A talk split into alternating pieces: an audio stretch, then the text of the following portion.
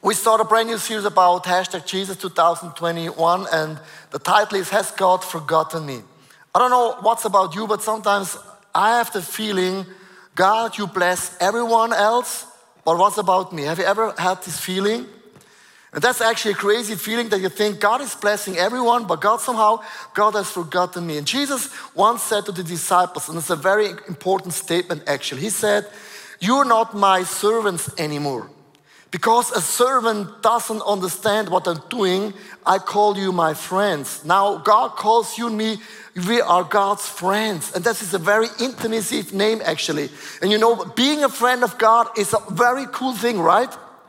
But Jesus is going further. When he took the Lord's Supper, he said, I want to do a new covenant. And that covenant has a total different meaning. Being a friend can be also sometimes, friendship is very fragile, right? If you forget, for example, a birthday or you're going through a rough season, you say, Oh, you are my friend, but you never phoned me, you never asked me, you, you, you just failed, right? But a covenant is at other level than a friendship. A covenant in the Old Testament, in the New Testament, means actually what God belongs to belongs to me as well. So I want to repeat it. What God belongs to belongs to me as well. And this is amazing. That means God belongs everything, right?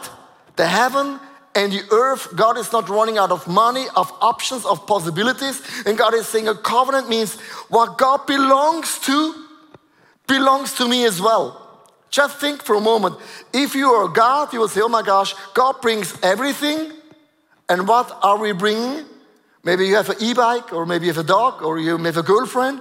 You have maybe a small apartment. You think, God, what, what I belong belongs to you as well. And you say, it's not equal.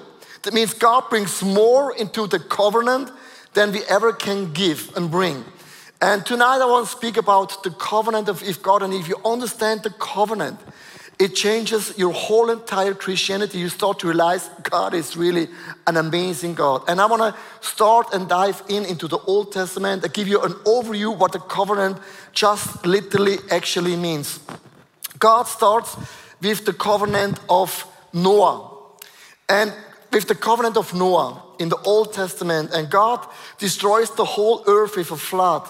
And check this out: the covenant with the covenant with Noah is only a one-way covenant. It's only one hand. And God said after He destroyed the, the, the, the earth with a flood, He said, "I will never."